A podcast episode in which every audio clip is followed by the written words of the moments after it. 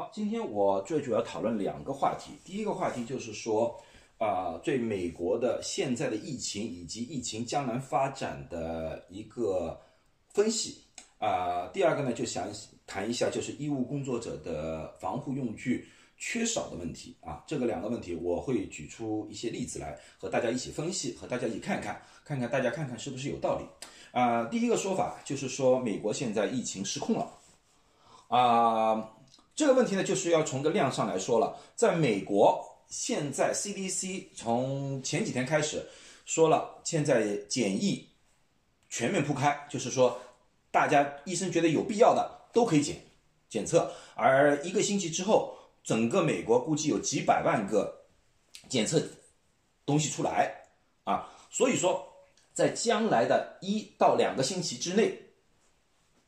能检验出来的新冠病毒的病人。保证是会大大增加，可增加到一个什么程度，谁都无法预估。可是可以做一些比较合理的推测，啊，这是我的推推测方法啊，这是我的推测方法。第一个，武汉那时候是个重灾区，武汉至今为止有四万多个人确诊了，对吧？可是，在武汉封城之前。从武汉大学回乡的，从呃大家就是因为春假大家离开的，包括从封城之前一小段时间逃离的，啊，武汉政府自己说了，大概有五百万人离开了武汉，跑到了全国各地，跑到各地。可是你从这整个全国的一个图表来看呢，除了湖北，其他地方的话，至今为止的案例，广东。一个省不是广州啊，广东是一千三百五十二例，北京四百二十二例，上海是三百四十二例。那么你想想看，这个五百万人里面有多少人去了这个三个地方？因为这个三个地方是人口相对来说，在中国来说是人口最密集的几个地方啊。那么有人说了啊，因为那时候中国已经封封锁了，检疫很严格。大家别忘了，在封城之前，全国包括武汉。是没有大的防御措施的，一直到武汉封城之后，才慢慢慢慢实施了。这当中最少啊，我不说一个月吧，因为哎呀，你不说一个月，最起码有一个多星期吧。这个这个数据没什么问题吧？这个数据我觉得没什么问题。所以按照这个数据来说的话啊。从一个几万个人的重灾区跑出来的人都只造成了这样的影响，那么你想一想看，美国现在当然要是面对一个世界性的威胁，要从中国来的，要担心从韩国来的，从日本来的，从意大利来的，从伊朗来的，地区是很广，可是这些地区它本身传染的人数加在一起都没有武汉厉害，这是一个。第二个。像上海、北京这种人口密集的地方，也只有这么一点人数。那么你想想看，美国的国土的广阔程度以及美国的人口密度，你把这个因素再加进去的话，那么你想想看，它如果爆发疫情的话，啊，只要 CDC 像前几天说的一样，有了足够的重视，你们觉得？疫情和这个差不多呢，还是会远远远远比这个厉害？当然有个前提条件，如果你们说这个是个呃撒谎的数字，那我就没办法和你辩论了，这个就没办法辩论了。如果这些数据是可信的、可行的，那么你们自己考虑一下，美国大概会有多少的病例，会对你们的生活造成多少的影响？这就是我对。美国将来疫情的一个相对乐观的看法，啊，数字一定会上升，这这一两个星期一定会上升，啊，死亡人数也可能会上升，啊，各方面。可是美国现在已经开始了，我收到通知，美国 CDC 和各个卫生局已经在美国范围有几千个人已经让他们自我隔离了，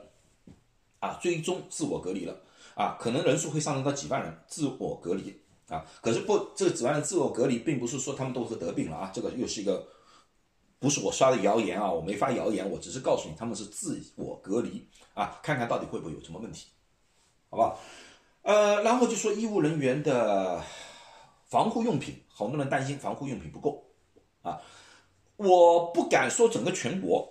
啊，整个全国，因为每个医院有他们自己的一个供应商啊，每个医院有自己的那个采购部门呐，这个我不管。可是我在湾区，就是旧金山的湾区那些医院里面问的情况是这个样子，所有的医院都没有所谓的短缺现象，就没有说就是告诉大家大家不要用了，大家大家节约啊，没有，没有。他们一般的医院里面是发出这么一个通知，就是说。除非你是直接接触有传染性的病人，他也不管是新冠病人了。如果说你是接触了流感病人啊，或者是肺结核的病人啊，这种病人你是一定要带防护用具的。如果不是接触这类病人，你们不应该使用这类的口罩或者防护衣。一是不想引起大众的恐慌，第二个最主要的原因，这个在所有的实验上方面没有必要。那么大家问我是什么实验？这个实验是这样子的，不管是香港的还是新加坡的，呃，一大还美国的，大家都检查过，就是病人住的那间房间里面，空气抽样检查，空气抽样检查里面病毒基本上是非常小，或者是没有，没有，最多的病毒在什么地方？在病人的鼻腔和口腔黏膜式上面，还有病人的物件上面，就是那个桌子啊、床啊这上面。还有窗台这个地方是有病毒，病毒相对比较高，这就是和过去所有的研究和美中国说的一样，就是这是一种飞沫性的传染。飞沫性的传染的意思就是说，当你离开这个飞沫范围之外，飞沫范围之外，你被传染的机会基本上是没有。啊，飞沫范围之内是多少？现在有些人说是一米半。啊，有些人说是一米，哎，现在不管了，我们基本上的飞沫是 six 一一以一米半为基础吧，就离开人一米半基础。如果那个人不咳嗽啊，不打喷嚏，没有飞沫的话，或者不和你说话的话，你这个经呃情况是基本上是很安全的，基本上很安全的。呃，所以说就是大家要保持一个人员大家之间的距离，这是很重要的，啊，这很重要的。另外一个就是大家说的勤洗手，一定要洗二十秒钟才算。洗好手，而且这个是一定要是在那个流动的水下面洗手啊，这个是最主要的，最主要的。呃，所以说医院里面不建议医务人员有事没事就戴着个口罩啊，这个是他们的原意，原意。我们很多医务工作者都收到过这样的指引啊，原，而没有说不需不需要不想啊，你不愿意们用啊。举个例子给我吧。前天我们抢救了一个病人，这个病人啊怀疑是有肺部，不是新冠病毒啊，这绝对不是新冠病毒，是一种呃传染性的肺炎。那么我们要抢救他，要做 CPR 啊，心腹恢复呼吸，我们要进去那个那个病房，进去之后。啊，进去之后我们要穿防护衣，要戴口罩，要戴防护眼镜，要戴要穿那个防护衣进去。可是我们每次离开那间房间，要把衣服就要全部要换掉，然后再进去。在整个抢救一个多小时的抢救过程当中，啊，我们大概有六个医务人员这样进进进出出出。我们最起码用了三十个口罩，十几件防护衣。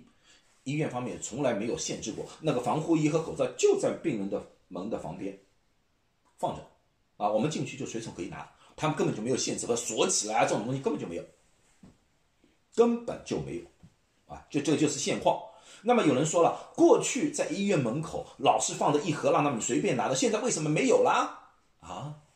这个问题你们自己问自己啦。这个问题就很容易解决，因为医院怕别人没事去偷，而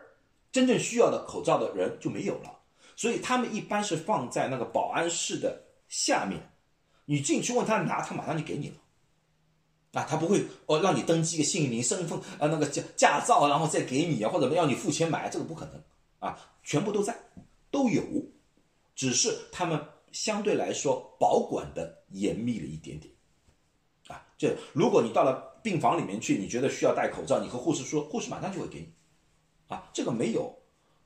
呃，没有短缺的现象。那么有人说了，有些人说了，美国现在需要三亿个口罩，只有三千万个啊，这个有可能吗？可能啊，我我不是我不是美国的一个政府官员也什么的，我不知道这具体的数字，可是我知道是可能的。这个为什么？很简单啊，从商人的角度来说的话，如果每一天只需要一百万个口罩，你觉得一个商一个厂家会一天每天生产一千万个口罩吗？因为没有这个供需需要，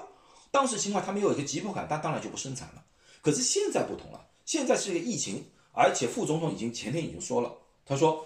你们生产，我们全部收。那么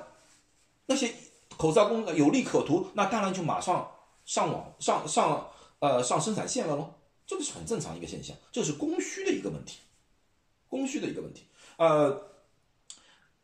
第二个还有一个很大的一个问题啊，第二个很大的问题是什么呢？呃，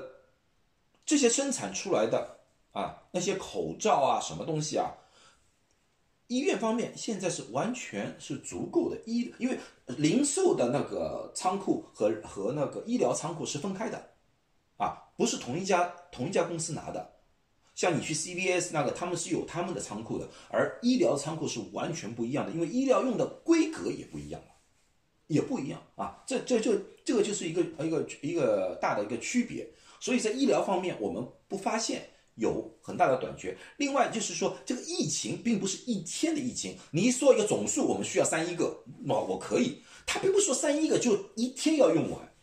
而是整个疫情过程当中需要三亿个，现在有三千万个。三千万个供我们现在现在日常使用够不够？够了，然后再生产线也没有停止啊，它一直可以把新的口罩、防护衣放入医疗系统当中。说这三亿个是整个疫情的一个总数，而不是当天需要的数量啊，所以这个方面就有一个误差上面的啊，就就就理解上的误差。如果说甚至退一万步说，真的不够的话，美国还有两个储备。啊，这个不是我信口开河，你们上 CDC 查，CDC 有一个叫 Strategic National Stockpile，这个里面储备了所有的医疗保护工具、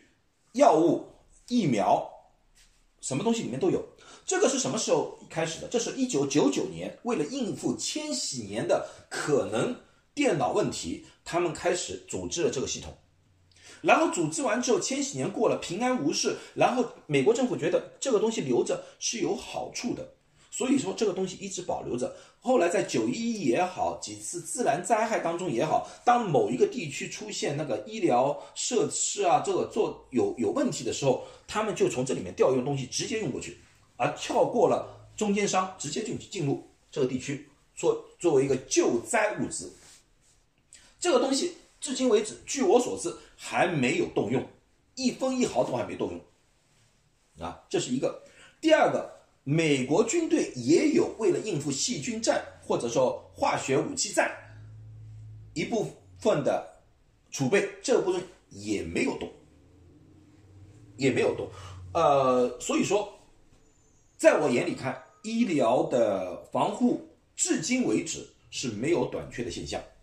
没有短缺的现象，而。当那些生产厂家加快他们生产速度，在美国加快生产速度的话，我觉得这个更加不会是个问题。记住，美国是一个工业大国，虽然现在他们把好多的生产线运到了其他国家去，可是如果说真的出现了一个疫情大爆发的战争力出来，这些东西完全可以在美国本地生产。不是说它不能生产，它只是不想在这里生产啊，因为这个，因为那个消耗资本太高。啊，这个我们大家就很清楚了，大概就很清楚了。那么有些人就最后一个问题，呢，就是说，为什么我去那些 CVS、去那些 Walgreens 那些地方，我为什么买不到口罩了？啊，